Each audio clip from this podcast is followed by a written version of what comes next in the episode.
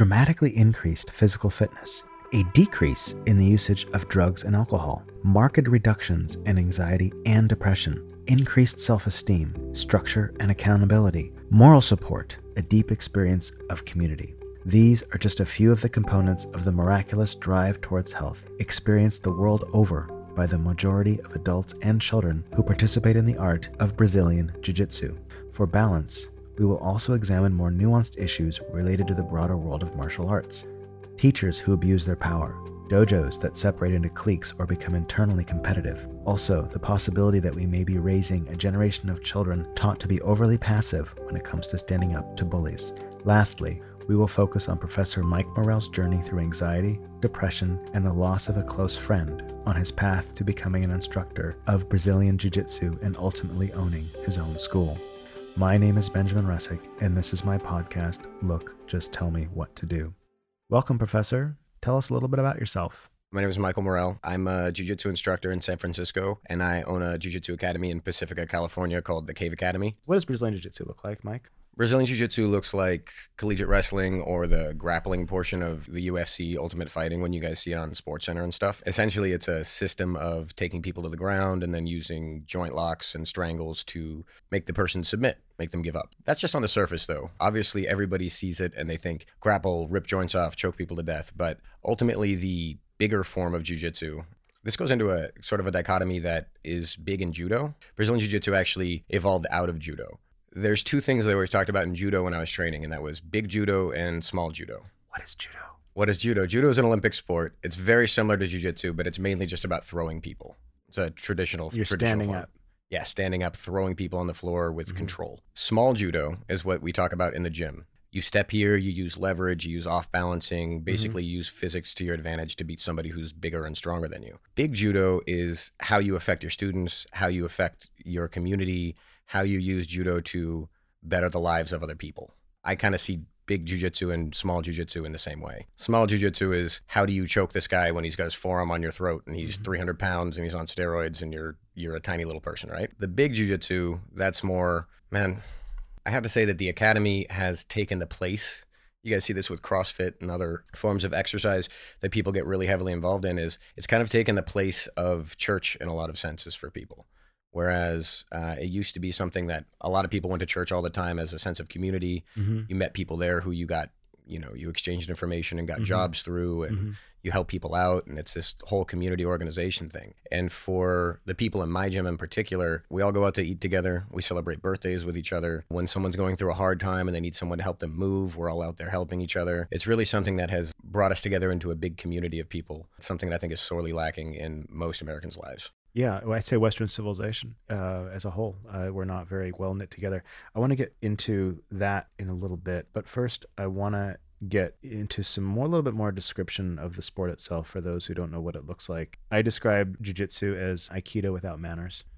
it's tackling someone, r- ra- wrapping them up into a ball, and putting them in their spot and immobilizing them quickly. I was lucky enough to get into a street fight about two months ago on Mission Street. A large human decided to attack me and clock me in the face. He was on drugs, I think. And I was able to subdue him in a matter of about 45 seconds, and no one got hurt. And right on the cement, too. And just talked to him and said, Hey, what's going on? Are you all right? He's like, I thought you were following me. I'm like, I'm not following you, bro. It's all good. Let's stand up and hug it out. And he did, and we went our separate ways. I don't know what was his problem, but it was it was beautiful to did not hurt somebody and get attacked uh, at the same time, which is very strange. For sure. If you look at the sport of jujitsu, you get points in the actual competition based Mhm. off of certain positions and certain actions that you take. If you pay attention to the places that you get points, knee on belly, full mount, Mhm. back control. I know Mhm. not everybody's following this, but those positions are awarded higher points based off of how much you could hurt somebody striking them. If I take you to the ground, that's great because now once you're on the floor, you can't do big, giant, explosive movements. You can't throw a big right hand at me. You can't Mhm. jump and knee me in the face. Mhm. None of that stuff is possible once you're on your back. Yeah. Now, if I can get past your legs, I can go into a side control position Mhm. or a knee on belly or a full mount. In each one of those positions, my ability to strike you and hurt you from that position is rewarded with more and more points. But in jiu-jitsu, there are no strikes. So essentially, what we're doing is we're practicing over and over how to take down, subdue, and put people in disadvantaged positions for them Mhm. where they can't hurt you and you could definitely hurt them, but you're not. A psychological aspect. Um, striking elicits this ridiculous response in people where people just go into a frenzy like chimps just going ah ah ah like getting really into it Mhm. and that turns into some pretty crazy situations Mhm. and you see that in the UFC if you see people throwing punches Mhm. the whole crowd goes crazy Right. you see someone take someone down and hold them on the floor and not do anything people Boo. get pretty complacent I haven't had to use my jujitsu too much as an adult because I do my best to stay out of situations Congratulations. one altercation that I had, I was actually uh, in the Philippines. I was on an island with maybe four police officers and no hospital, trying to have a good time, and everyone's had a little bit too much to drink. Somebody had way too much to drink, and he got an altercation with a girl. I was pretty drunk too. The story that was told to me was that he was punching her in the face and horrible stuff. And so Oh, I was in like defend this person mode. My first response was to go into jujitsu. He came forward to charge at the girl, and I took him down. I went for a wrestling takedown, single leg to double leg, put him on his back. I'm holding him down. The whole crowd is calm. They're just watching. Everything's cool. Oh, I see. Interesting. Then he started scratching my eyes.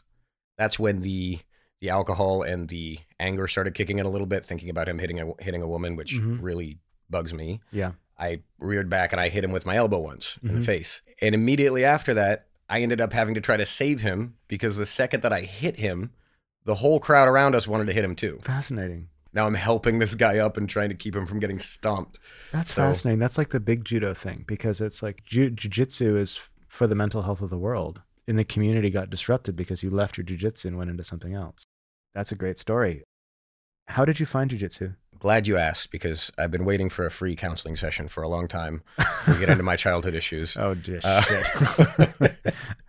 well, it starts with my father. Oh, uh, my father left when I was a year and a half year a year and a half old. what an asshole. yeah, yeah, pretty much.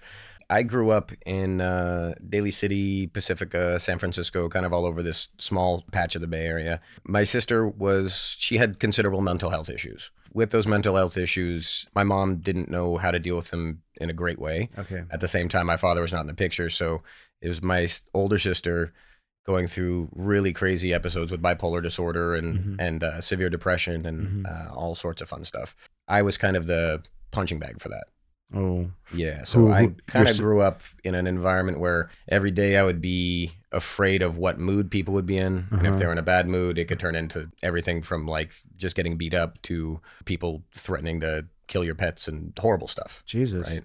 That mentality of just trying to play the the neutral party, like trying not to get involved in stuff or trying to mediate things, carried on into going to school. And when I go to school, there would be people there who wanted to bully me because I was a very easy target. At home, I was taught don't hit girls, so I'm not fighting back when my sister is harassing me. Oh, dear. And then I go to school, and that whole "don't hit girls" turned into "don't hit anybody," "don't stand up for yourself." It became this um, this intense fear in me. It was a vicious cycle of like because I'm easy to bully, I get bullied more, Mm-hmm. and the more I get bullied, the easier I get to bully. Jesus. Yeah, so it was a it was a pretty bad cycle that should have been broken. Which I look back now and I go, man, if I had me as a jujitsu instructor at that age, I could have gotten rid of that in like a, two weeks to a month. I would have been Yeah. would have got myself over it. Me too. I had similar stuff, uh, not quite that bad. So you had some wounding early on, and I imagine when you stepped into that gym, how old were you when you found jiu-jitsu? I first found the Bas Rutten Ultimate MMA DVDs. Bas Rutten. Um, Oh, I apologize. I think the statute of limitations is up, but uh, they were free on LimeWire. But Bas, if you're ever doing a seminar or something, I'm happy to pay you. Just don't kick me in the liver. That's exactly. his, that's his signature move. He just he would wear these knee high boots. I don't know why anyone doesn't wear those anymore. It's so sad. they looked so awesome. He's just the most intimidating looking man on the on the planet Earth, and he would kick people in the liver. And there's something that happens when you do that, where it puts toxins into your blood, and the person it is the. collapses. It's almost just pain. Like Have you felt cannot it? you knock someone out getting hit in the liver. They Have just, you have you have experienced that? I've been kicked really hard there before, but I've never been knocked out with it. Not to the point where I like couldn't it- get up, but it definitely is a close second to getting hit in the testicles for sure. Jeez. So that was his signature move, and he would do it in MMA, and it was just his opponent would. There's you could see this part of their soul leaving their body. So I found those DVDs and it spoke to me in a really, really intense way. It was finally something I could nerd out on and figure Mhm. out answers to things so that I could stop being afraid. You know, the other the bullied kids in school, they had girlfriends. I couldn't get a girlfriend. I had no confidence. They had friends and they had this like tough aura about them. They could like walk through the school and treat Mhm. people like garbage and Mhm. I was one of those people, but I never felt confident enough to stand up for myself Right. When I found those DVDs, me and my my friends uh, Matt and Matt, we used to hang out in my garage and bought some puzzle mats, and we would just like double leg each other and hurt each other on the concrete. It was really stupid. I think I was about 14, 15 years old. Then I had a sort of an epiphany moment. I had moved to uh, Terra Nova High School, Mhm. and it's kind of a jock school. And I was going through some pretty severe depression, but I took this um, PE class that was for athletes. It was called Bigger, Faster, Stronger. One day, the wrestlers were all jockeying for position. They were like wrestling around in the room, just seeing what they could do. And one of them decided, hey, that guy Michael over there, flaky kid with acne, keeps his head down. Hey, maybe I'll challenge him. Maybe I could like get something out of this. So, a guy came over to me and he he was like, let's wrestle. And I'm like, I don't know how to wrestle, but I'd watched those Bas Rutten tapes. Mhm. So he just attacked me. He didn't really ask me. He shot in on me and he he flipped me over real good. He like got my hand between my legs and maybe do a front flip almost. Oh, Basically, when he slammed me to the floor, I landed pretty good because I was a skateboarder. I knew how to Mhm. fall pretty well. As he approached me to pin me, I threw him into an arm lock based off of what I remembered from the DVDs. wow.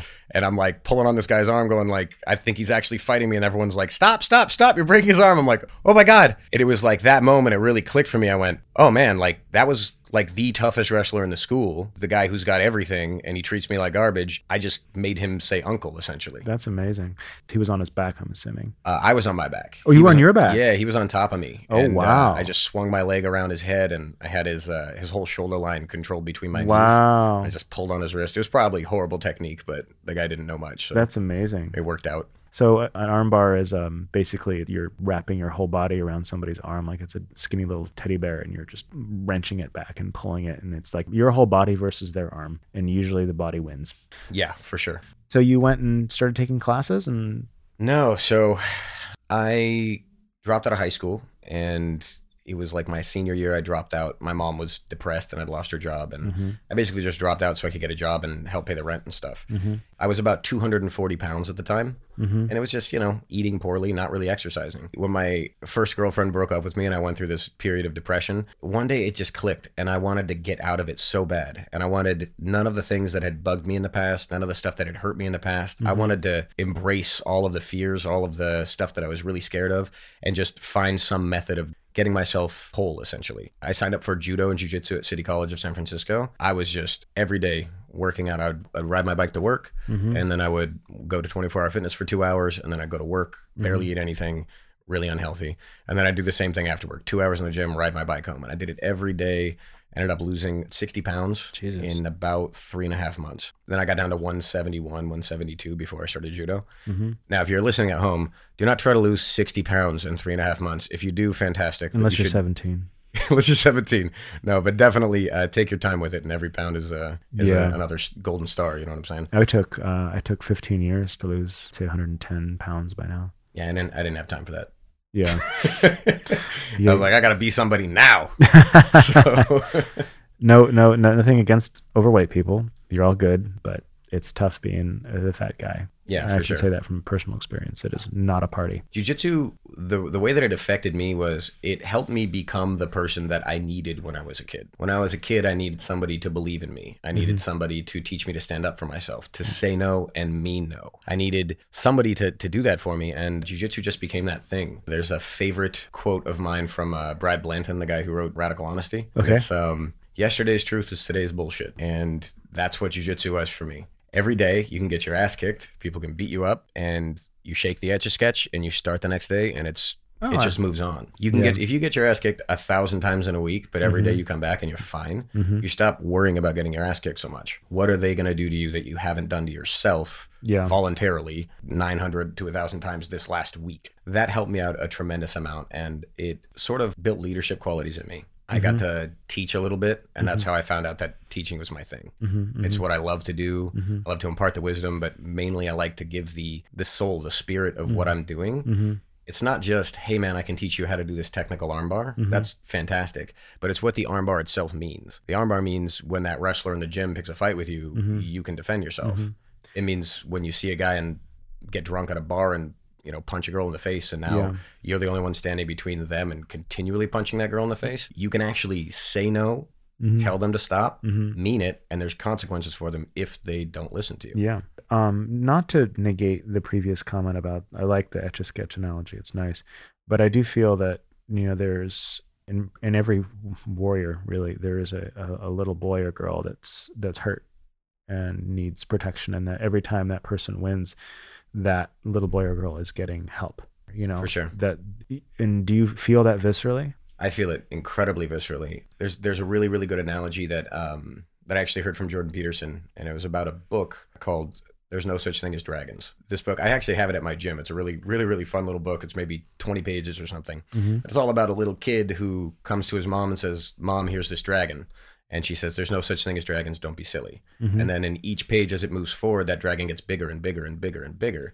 And no matter what, the mom always says, "Don't be silly. There's no such thing as dragons." mm-hmm. And then eventually, the dragon's so big that it's like breaking the house apart and running down the street with it. uh-huh. And at the end of it, they finally are willing to admit that there's a dragon there, Mhm. and the dragon shrinks down to a manageable size. There's a huge lesson in it, which is that whether it's your bills or whether it's that bully at school, whether it's uh, wanting to ask a girl out or a boy out and not being able to because you're too afraid, the longer you put that off, leave you put that in the closet and don't look at it Mhm. and don't pay attention to that fear that you had, Mm-hmm. the bigger and bigger it gets, and the more and more it grows. so when you do jiu-jitsu in a way you're acknowledging your pain Exactly. and managing it directly Precisely. It gives you sort of a um your own controller, like you're playing a video game. It gives you something to to control the the fear and Yeah. And the suffering. Gives you some sort of way to fight back instead of feeling like you're completely helpless. I actually have an opposite experience. I, I do agree. I mean, I did have a hard time at school. You know, fat guy teased a lot. But I remember as a kid also, I would um, wrestle with my older brother. I don't know why, but that was one of the few times as a child that I actually felt good. I can't explain it really. I mean, we didn't have the best relationship, but you know, older brother, younger brother, that type of stuff. But when we wrestled, for some reason, everything worked. you know, we both laughed. It was fun, and I felt great. I realized about six months ago, this is like 14, 15 years into jiu-jitsu, that I think I'm reliving that. That that was the one moment of joy in my childhood that didn't involve like food, you know, because I was a binge eater, and I felt really good. All the the bullshit of everyday living vanished during those moments. You know, my family wasn't, we didn't get along really as a as a whole. We didn't know what family does, right? But in those moments, everything felt okay, and I didn't realize that until just recently. And I always thought, oh, I was always trying to overcome stuff and address my pain, which is a good thing to do. But there was this added thing of of joy, which I had no clue about. It just it just came to me, and I'm like, oh, and that increased my experience of jujitsu. I think.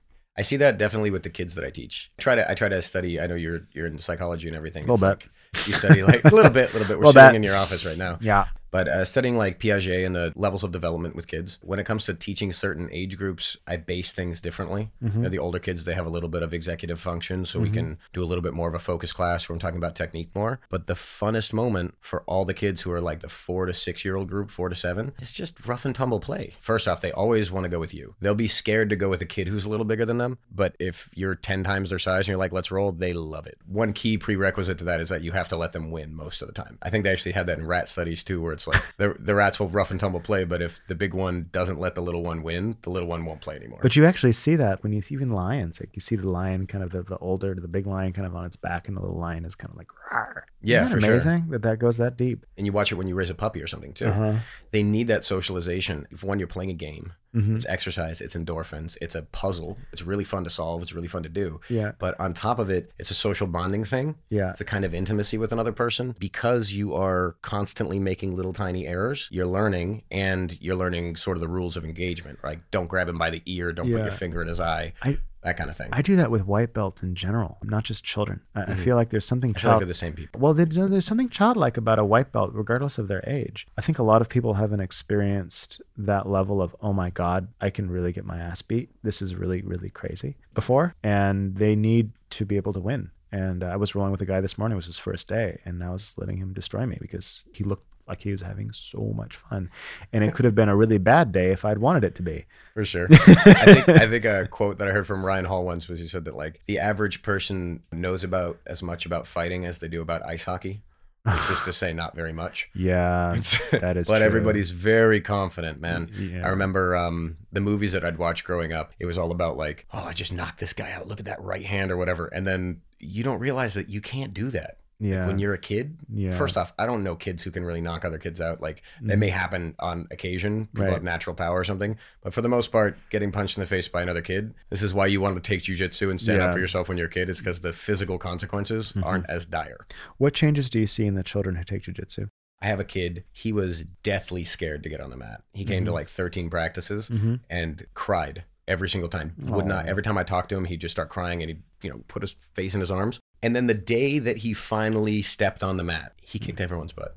That's awesome. He was whooping everybody. He's a tiny kid too. It was some some little switch that went off in him where he he realized he could do it. Mhm. I think in some ways he was afraid that he could do it, and he was afraid of the responsibility of being able to. What was the look on his face? He was thrilled. Was he Come glo- on. was he glowing? Was he, He bouncing? was glowing, man. He's still glowing every time I see him. There was another kid I had who, uh, actually really good friends with him, who Mhm. he's very good, but he got real scared at the beginning because a kid wrapped his arm around his neck for a choke once, but didn't choke him. We don't we don't allow the kids at that age to do the choke. But Okay. one of the kids got confused and he put his arm around there. Uh-huh. And he got real scared and he was too scared to come back to jujitsu. He took maybe three or four months off. Mhm. But in that time, he had remembered some of the verbal stuff that I had taught him, Mhm. setting your limits, setting your boundaries with, Mhm. with verbal communication and uh, body language. And somebody had tried to bully his little brother. This kid was twice his size. This this Mhm. kid is very small. He just stood up to him and he says, "Don't touch me! Like get away from me! Don't you even touch my little brother like that!" And the guy's like, "What are you gonna do about it?" And like tried to grab him, and he just took the kid down.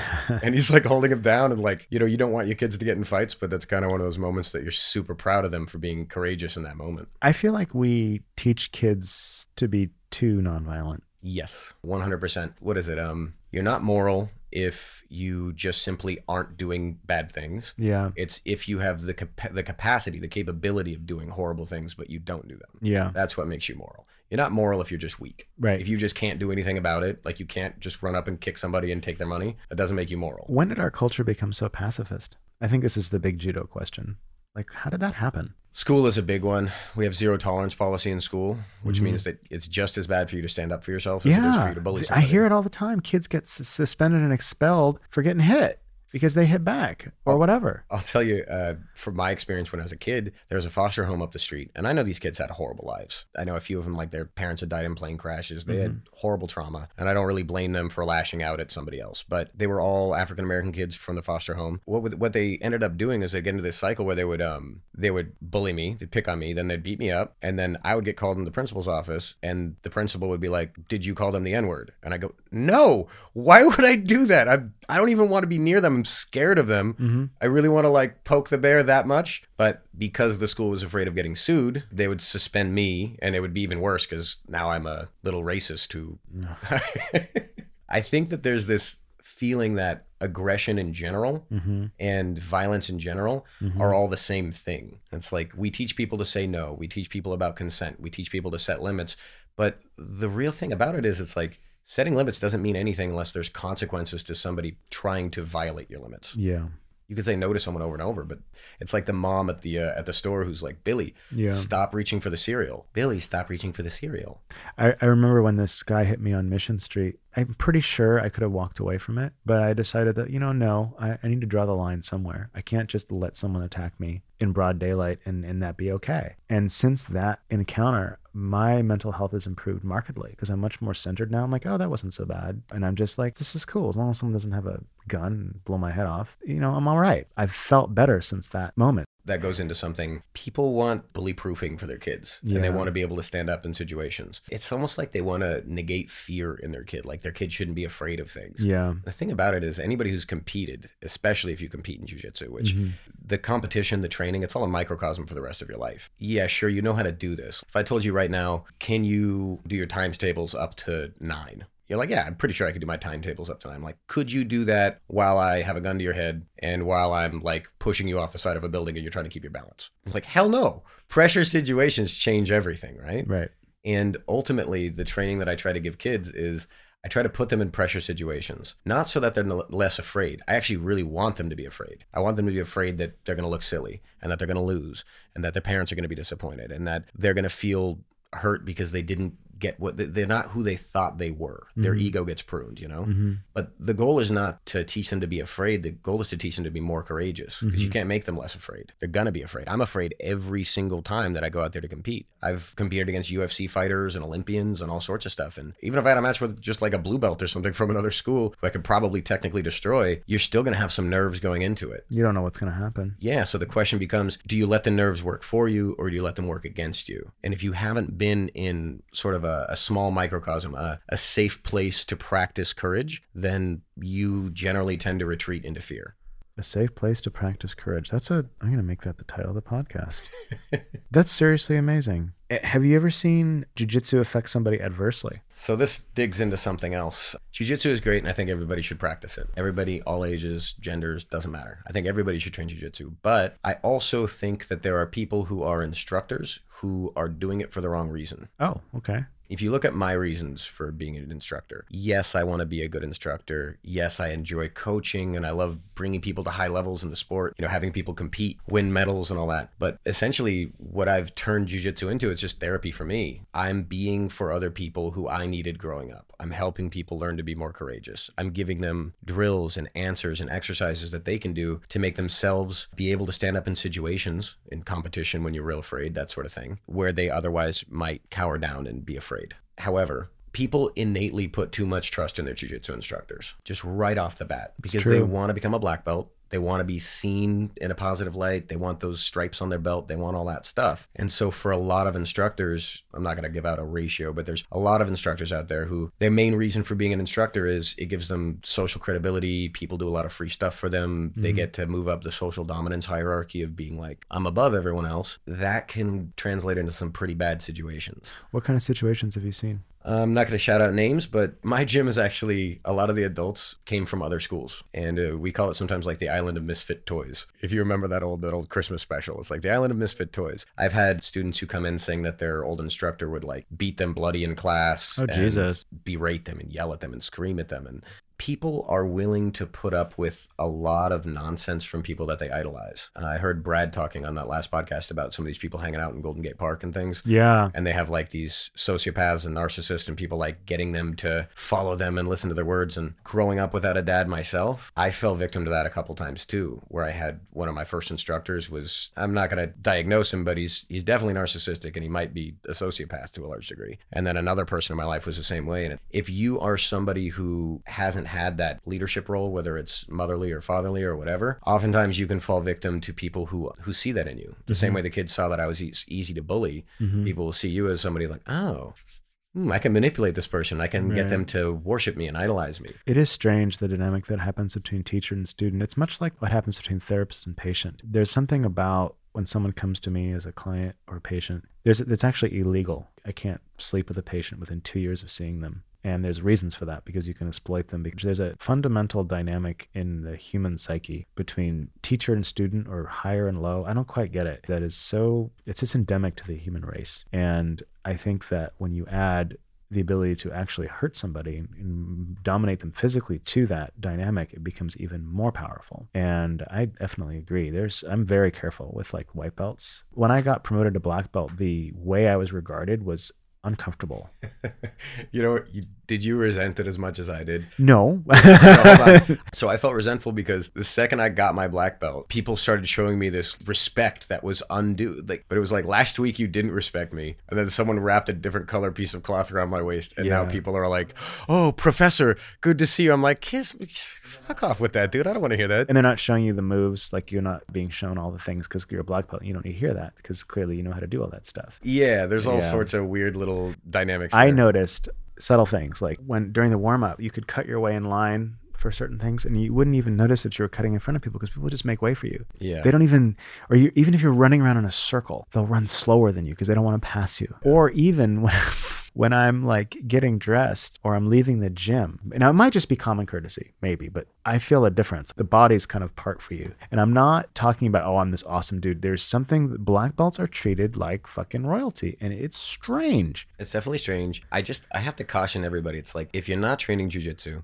I think it's a really good idea for you, but make sure that you choose the right place, get the right vibes, trust your gut, because there are certain people who like that fame. They like that Yeah. people believing everything they say. I always tell my students, dude, this is the way I'm going to tell you to do it. If you're a white belt, you should listen. But the goal here, you mind if I get even more philosophical? Please. Nietzsche in uh, Thus Spoke Zarathustra. Okay. Yeah, this analogy of the three metamorphoses of the soul. This is why Mike is on my podcast. Go for it. The first metamorphosis of the soul is the camel. And the camel's job is to take a giant load onto its back and then go on a long journey across the desert, right? Okay. So that to me is like the white belt, blue belt territory. You start and your job is to just take in information. Mhm. Stop. Oh, professor, what if I do it this way? What if I do it that? Look, just take in the information, study it to death. Listen to your instructor, get it done, right? Then the second metamorphosis is a lion. And the lion's only job is to fight a dragon. And the dragon is big, giant golden dragon, and on every scale it says "Thou shalt." And your job as the lion is to slay that dragon, Mhm. and that's like purple belt, brown belt territory. This is the way the belts work, by the way: Right. white, blue, purple, brown, black. Now, purple's like your first advanced rank, and then you have brown, which is like a much higher advanced rank, of course, and then finally your black belt. Now, black belt, of course, once you've slain this dragon of "Thou shalt," you have to do jujitsu this way. Here's the only way to pass. Here's you know Yeah. your basics, right? Once you've specialized in what your body type and your age and your talent and your physicality, now we have a game that is uniquely yours. Like my jujitsu game is not the same as Ben's. Ben's Right. is very different from mine. Mine is very different from his. I'm flexible, put my leg behind my head. Probably not the best idea for everybody, right? Mhm. Once you get to black belt, that's the third metamorphosis of the soul, which is the infant. So you go from a camel to a lion to an infant. Yeah. You say, why an infant? Because the infant is the being that is most capable of seeing the world anew. And I'll tell you, you probably experienced this. You get the black belt, everyone goes, wow, you know so much. And you go, holy crap, I don't know anything. I don't know shit. I just learned enough to know that I don't know shit. Yeah, it's like that's what a black. I'm a black belt, and I for that I think kidding. This is a mistake. This is all wrong. Yes. And I think that some people take that lesson and they run with it. Like for Mm-hmm. Me, when people are like, oh, professor, I'm like, just Mike is fine. You can call me Mike. Yeah, Because I look, some of these people who will give me way too much respect, I'm like, yeah, dude, you have four beautiful children. You're a great father. You run like a construction business where you're one of the most successful people in the Bay Area, and you've done this, right? And someone else is like, oh, you're a therapist. You've helped tens of thousands of people with Yeah. their issues and all this sort of stuff. And then you're going to look at me, who spent the last like 14 years or something wrestling people in a gym and go, oh, with so much reverence. I'm like, bullshit. "Calm- I, calm it down what I bit." tell people is that when you step on the mat, if you can get to jujitsu, your life is good. That means you, your body works. You have time. The people in your life love you and support you enough for you to be there, and you can afford it. And you are enthusiastic and passionate about something. If you can get to class, life is good. Yes. I don't care what the fuck's going on. Life is Mhm. good if you made it to class. If you got there. And find, find yourself an instructor who deserves respect, not one who demands it. What's interesting about that is that, uh, that like the childhood wounding that we talked about, like it can be taken in two directions. It's almost like the Sith versus the Jedi thing. It's like Mhm. you can go dark or light. Getting Jungian now. Yeah. um, your childhood wounding can lead you to be a horrible, nasty, dark overlord, or it can teach you to be a compassionate, open person who is getting better. to me it, it boils down to uh, another quotation since this is why kind of why you had me on here but uh, joseph campbell said something in This one of guy, one of listen to him. where- Fucking Nietzsche and now Campbell. yeah campbell Yeah. i know they're, they're kind of homies right um They're homies for yeah, sure. uh, but joseph campbell had this had this quote about um the cave you fear to enter holds the treasure that you seek and if you look at a lot of old mythological tropes you see a lot of things like dragons hoarding things that are useless to them like gold and virgins and things Yeah. like that but you have to face that to get to what you're you're trying to to get to. Yeah, and actually in Jungian archetypal psychology, slaying the dragon is a, individuation story. It's about becoming a man. So Saint George and the dragon, you know, he goes out and he slays the dragon. You become a full human at that point because you faced your thing. right it called you into being Yeah. Do you have more stories of transformation? I have a student now. I'm not going to mention his name, but he suffered from some pretty tremendous anxiety. Mhm. Um, he was also abused by a prior instructor, like pretty heavily. And Okay. he fell victim to some of that pretty horrible abuse. And on top of it, just a general lack of confidence and anxiety go, Mhm. coming into tournaments. He was one of those guys who'd be real good in the gym, but Mhm. then he would he'd freeze up and, and, and when it came to the tournament, he, Okay. he couldn't handle that pressure and he didn't believe in himself. And Right. uh, through training and through more experience with competition, but more importantly, jujitsu can really help you and be a very great therapy for you. But you know what else is great therapy? Therapy. About seven months ago, we started going to a therapist. He was already having the mechanisms and work with jujitsu to get better, but man, when he started finally talking about his issues and finally working through it with an actual therapist, it helped him out tremendously. And you can see it in every aspect of his life. Do you feel that the jiu-jitsu got him into therapy somehow? I'm not sure how what his side of the story is, but I know that I encouraged him to go to therapy and get that stuff checked out. There was a situation about three years ago where I kind of had to shove a lot of stuff down. I had a friend who uh, who committed suicide, who was one of my jujitsu friends. Around the same time, um, my girlfriend's family kind of fell apart, and I had to buckle down, and I had to essentially slay the dragon. I had to call myself into being because I was kind of enjoying just being young and teaching jujitsu. Right. There was a moment that I had where I, I had to go to the DA's office with my girlfriend and uh, sitting in there thinking like her family's staying at my house, which is my mom's house at the time. And I'm Mhm. like, I don't have the capability of being there for these people. I can't provide them what they need. So I have to become the kind of person that can do that because it's very important to me. And so it was from that moment, I shoved a lot of stuff inside and I just got to my nose to the grindstone. I got a job with my buddy Marty Uh-huh. and I was working regular full time hours and, and then I was teaching at night at my gym and I convinced the guy I was sharing the space with to retire and give the space over to me. And so for about a year I was working from like six in the morning until eleven o'clock at night every single day, training, teaching, and working, doing auto liens and registration, like really boring stuff. And at the end of that, I, I, you know, I have my place. I spent all this money making it nice. Now the business is mine. I'm becoming this person that I've always wanted to be. And then I started having really, really bad anxiety. And I didn't understand it because I'd never experienced it. I'd be driving my car and I'd feel like I was going to hyperventilate Mhm. and I'd have visions like I was going to crash my car and horrible stuff was happening. And it- became debilitating to the point where I Mhm. didn't want to drive to work in the morning. I didn't want anything. And it turns out what really helped me, what really changed that, I was talking with my friends and things, but one day I called uh, Kaiser, who I was with at the time, and I spoke to a therapist on the phone for half an hour. And I got to say things in that half an hour session that I, one, that I didn't realize that I was thinking. Like the situation was somebody in our lives was sociopath and a really terrible person who'd done some really horrendous things. I was having fear in my own back of my subconscious that that I was capable of those things too because I had trusted this person for a very long time. And at the end of this half an hour of me just spouting these weird paranoid conspiracy theories about how I'm probably the devil to this guy, he basically said to me, "You know, I I don't think that you are because usually people who are the devil like that aren't thinking that they are. They think they're doing the right thing and they, Yeah. they're not being self-critical. Yeah, the devil thinks he's God. Yeah, it literally just having that half an hour conversation. It was like a weight lifted off my chest. That's awesome. And the next time I drove, I had no anxiety. And I think since it's been about a year and a half since I had any panic Jesus. attacks or anything. and One conversation. One damn conversation. So what this is about is I think the path of becoming a jiu-jitsu instructor and becoming a black belt is so intense that in order to get there, you're going to either end up really tweaked out, and fucked up because you fucked up your body and you fucked up your mind and you're coming from a wounded place and you're a dark, you're a Sith, or you've taken the light path. And if you've taken the light path, you've gone through so much that you don't just teach your students jiu-jitsu, you teach them life. You teach them like, you know, hey, go talk to someone. Everything that is a person comes out on the mat. I remember as a white belt, I was really overweight, not athletically gifted at all. I was watching these guys, just these white belts going at it and just wrestling and banging it out. And I was like, I turned to the purple belt. I said, I'm never going to be like that. And he's like, bro, don't even worry. Those guys are not going to last. And they all dropped out, all got hurt, all got fucked up. Alan Watts, I'll give you another name. But he had a quote that I remember from a long time ago that was nothing helps a plant grow like pruning it. Yeah. And that was something that always stuck with me. It's like if you don't prune the plant, then it's going to grow in these awkward, weird places. Yeah. And eventually those branches will become real unhealthy and they'll cause rot and get all the way down to the Yeah. core of the of the plant. And you see the people that are assholes, they get hurt and they Yeah. drop out. If you become addicted to jiu-jitsu, your personality will change. Even if you're already pretty well adjusted, you will be a different person and it will happen much faster than you than you think.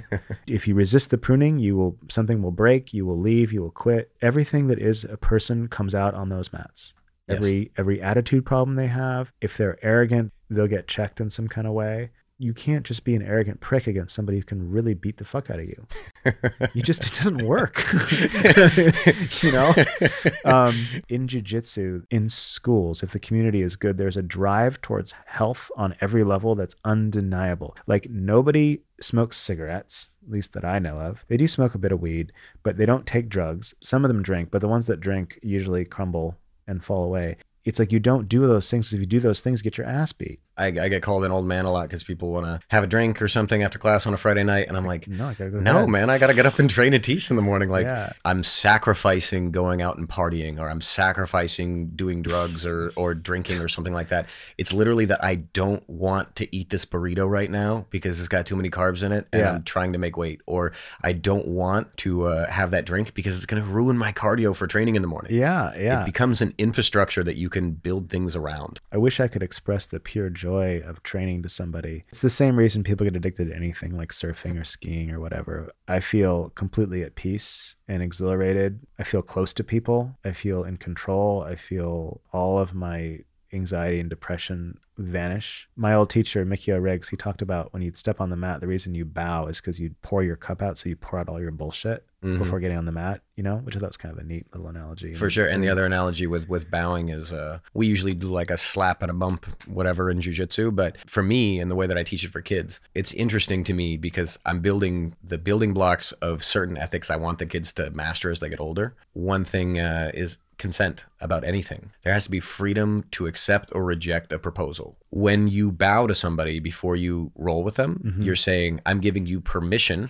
right now with Mhm. my bodily autonomy to try to wrestle me and choke me or whatever like that. And then the second that I am not okay with it and I tap out or I Mhm. say, ah, get off me, whatever, you have to let go Mhm. and you have to respect my autonomy as a person. I think it's a very, very important lesson. Most people don't want their kids to fight. They don't want them to roughhouse or try to throw somebody at school or something like that. Right. But what they learn in class is how to do it safely and they learn to not do it to anybody who hasn't given consent to it. Yeah, so just so if people don't know, in jiu-jitsu, when you are in a position where you can't escape or you're going to ch- get choked out, or your arm's going to break, you can tap the person and the fight has to end. Mhm. And uh, that's I never thought about that. That Yeah. there's a control from both sides. Let's go back to the idea of big judo. I want to apply it to all martial arts. I think that martial arts in general are good for the culture. A pretty firm believer that if everybody did them, I'd be out of a job as a therapist. I really kind of do believe that. I don't. I, I think they're that powerful. Um, there's the individual.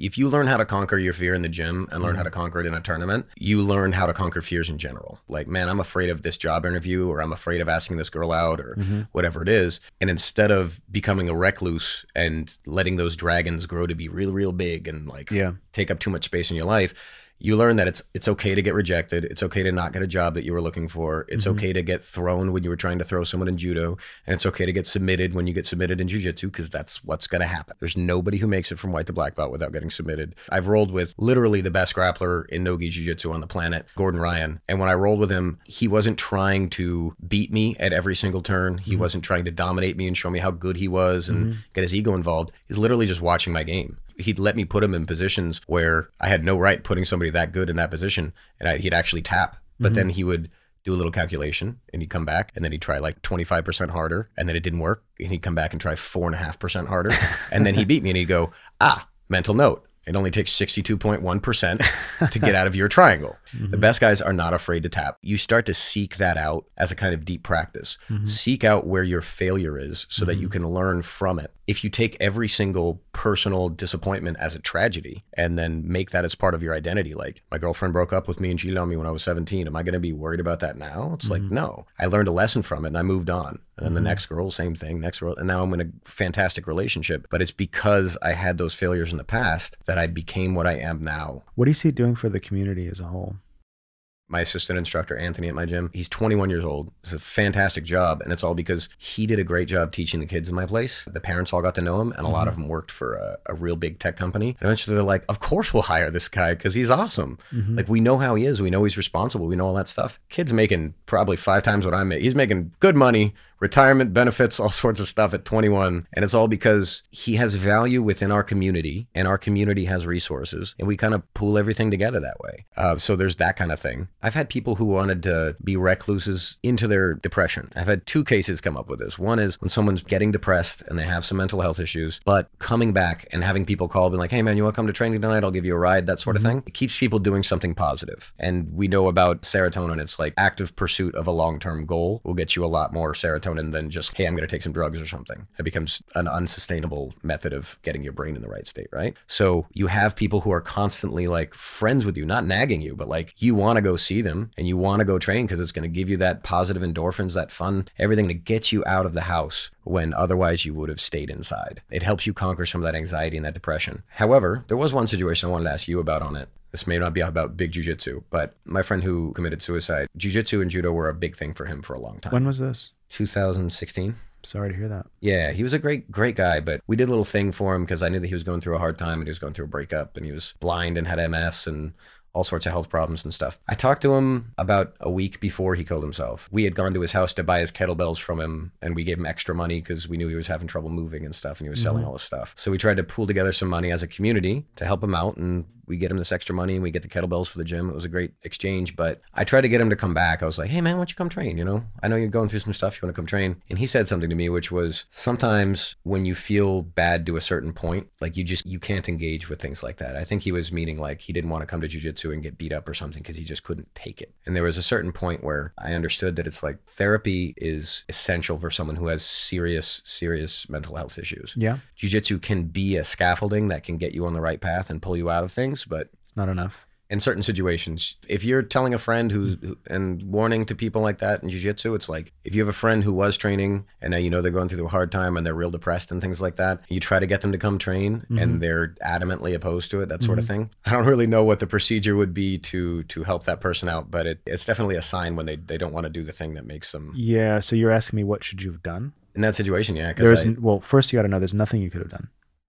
That's the that there's there's research studies to back that up. Your your influence is threadbare. It's just not that strong. A lot of times, people who decide to harm themselves or kill themselves uh, decide it in advance and they plan it out. You know, they usually keep it a secret. If someone does change a lot of their habits and starts to isolate, yeah, those are warning signs, but they're not. It's not enough of a warning sign. If you want to assess for suicidality, you have to do what's called a suicide assessment, which you assess for intent to harm themselves, plan, like how they're going to do it, and the means to do it. Say, I'm going to shoot myself in the head. Do you have a gun? Well, no. Okay, less of a problem. Well, I'm going to go jump off the Golden Gate Bridge. Well, do you live in San Francisco? Well, yeah, I live in the marina, as a matter of fact. I'm going to take, yeah, I'm going to is walk it a up there five minute walk? and that's a problem. And there's all these procedures you can do, like healthcare. You can do welfare checks. You can call the police. You can there's there's things you can do, but that was so out of range for you. Let me put it this way: that had nothing to do with you. That suicide was not your business, realm, anything. That was his path and his alone. I mean, I would recommend for someone like that, the only thing you can do is recommend therapy, recommend they see a psychiatrist. A medication is much more vigorous. They can sometimes need inpatient treatment, but they can put them check themselves into a hospital or a, or a rehab facility for mental health. Those types of things. But it's so beyond your powers. I wish I could think of an analogy. I, it's like it's like thinking you can influence an election, a very large election. like a statewide election. And I don't mean to be funny, but it's like it's that it's like you have one vote, you have one voice. And one voice can mean a lot. And you can say what you need to say, and there's good things that one can say, but no way, man. No Right. way. Not even. Mm-mm. I went to Brazil for the first time right after this had happened. He I had my tickets all planned, all this stuff, and then like two weeks later, I'm in Brazil, and he had killed himself, and I just found out Yeah. literally like when I was getting on the plane to go, and it was like, huh, know, like have this stuff built in the back of your unconscious, and you Yeah. you don't know how to process it. For four days, I woke up having dreams, and then just like wake up with tears streaming down my face, and I'm like, yeah. Wow. I it actually wasn't it was sad, but it was kind of um it was almost beautiful tears in a sense. Like I did appreciate the time that I had with the person. you know? Yeah. And what's it like to talk about it right now? Well, I appreciate the free therapy. It's very nice. Technically, you're not my client. But, you know, Yeah. here's another example of health. Like, here you are talking to Mhm. me about this incident, and I'm giving you, I think, pretty solid feedback on suicidality and, and, and your involvement in it and all that. And here we are doing a little bit of mental health stuff because of jujitsu, because of our common goal, which is this martial art, which is getting on this mat and doing these things. The power of martial arts, you said it much earlier with the big judo thing, is community. It's community, community, community. We do not have that in our civilization. It is falling apart. It's the reason marriage is falling apart. It's the reason everyone is angry at each other. All the acrimony you see out there is based on a lack of connectivity, a lack of, you know, I work with substance abuse a lot, alcoholism. They say that addiction is the opposite of connection. It's true. And people that go to AA meetings and get into that community, they tend to do really, really well if they really stick to it. And it's not because of the steps necessarily. I mean, the steps are really, really important, but it's the it's being around people and Mhm. talking to people. Infrastructure. Yeah. And connection and opening your mouth and speaking. You know, that guy that, you know, died or committed suicide, I imagine he, he sounded isolated to me. He was isolated himself Yeah. for sure. And and that's so sad because in a culture that really, really values community, that would have been harder for him to do. But that's not anybody's fault. That's just where our culture is going. And I feel like martial arts, particularly martial arts, take that in the opposite direction. For sure. We have a community that is always working towards being healthier, accomplishing long term goals together. Mhm. So we're, you know, jacking our serotonin systems in the right direction. Yeah. And at the same time, it's like you have a support system. I tell you, man, you cannot worry about your boss being passive aggressive with you Mhm. while Ben is on top of you trying to choke you. It's like you're not going to be like, oh man, I should move my chair at work so I don't have to talk to that that a hole Yeah. who's next to me, whatever like that. Yeah. You're just sitting here going, all that exists in the world is kind of a kind of psychotic meditation. It's Yeah. like all that exists in the world is this hand, and I have to make sure the other hand doesn't get in my collar too because I'm gonna get choked. I don't know if you've ever been at church, but you know, they do these things in churches sometimes where they make you like shake the hand of the person next to you. Mhm. But in jujitsu, that happens organically. Everybody is just you walk in and they're smiling, they're happy to see you, they make eye contact. We, I mean, we covered the mental, the, the physical health thing. You don't can't do drugs. You got to get enough sleep. You got to have enough water. You got to eat Mhm. right. You got to you got to have a good structured life. You, you're, you're kind to people. People are kind to you. If you're a prick, you get hurt and you leave, or you learn your lesson and you come back and you're less of a prick. It's just amazing the level of health that comes out of that shit. It's just, Yeah, This is I mean, extraordinary. When people talk about, I, I have been to church. I'm not a, I, I didn't grow up in a religious house, but you notice like what people talk about at church once the sermon is over, or whatever. Uh-huh. First off, they compare clothes with each other. it's like, what kind of gi are you wearing? Oh, I like this gi. Right. Cool. And then they uh, they talk about their life, and they Yeah. talk about their family, Yeah. and they talk about yeah. their uh, their jobs and all Yeah. that sort of stuff. Really, it's like jujitsu's the party. We all learn a bunch of cool stuff, and then we roll with each other, and we we have fun. We get our endorphins up. We get our exercise. Yeah. And then at the end, you're just hanging out and shooting the shit with people and learning this about that person and talking trash between each other and having fun, making jokes. That's the community I have at my gym. yeah. Yeah. If you go to a gym and it's really cliquey, where there's like eight different cliques of people, I would Yeah. say leave that gym immediately. Yeah. Like go to a place where it seems like everyone's accepted, everyone's kind of cool with each other, and Mm-hmm. you can strike up a conversation and say hi to each other. It's actually a rule at my gym. It's like somebody new comes in, everybody say hi to him. it's good. Get to know him. it's beautiful and we're just i think we're we're repeating ourselves a lot at this point but i think we've proven our point mike Yeah. jiu-jitsu is good 100%. for the world um, is there anything you want to add before we close Shout outs to all my students. I'll say this to the end of time. People will give me respect as an instructor and all that stuff, but every single one of my students has something that teaches me, and I've learned from their life experiences and from their expertise. Ultimately, we're a community. I'm, I'm teaching, but I'm not the head of anything. It's a beautiful community, and, and I'm happy that I have people in my life who allow me to be an instructor and allow me to do what I do. Because without them, I'd just be some crazy guy standing on the corner talking about how to choke somebody correctly. and i will say i have taken um, many classes from mike and he's an incredible instructor he's very centered and i always walk away from his classes feeling like my jiu-jitsu is better but also feeling like i've learned something i can't quite define uh, which is why you're sitting in that chair sir I, I tend to, I tend to go way too many details until you feel that way. So that's I like it. Listen, I really appreciate your time. This has been a fantastic conversation, and I hope to have more. Yeah, 100%. I'm happy to come on here. Uh, you guys can catch me on Instagram, Cave Mike BJJ. I teach at uh, Ralph Gracie San Francisco and uh, the Cave in Pacifica. So uh, uh, hit me up if you guys want to learn some jiu jitsu. All right. Okay. Thank you very much. All right, thanks, Ben. Thank you for listening. As always, pertinent information stemming from this podcast, including links and other resources, are available in the episode notes. Should you have any questions, feedback, or wish to be a guest on my podcast, I can be reached at benjaminrussack at gmail.com. That's B E N J A M I N R U S S A C K at gmail.com. You can also reach me by visiting my website at benjaminrussack.com. I also encourage you to subscribe, like, leave comments, and all the rest. Thanks again, and remember if your plate is full, sometimes you need to scrape a few things off to the side, and sometimes you just need a bigger plate.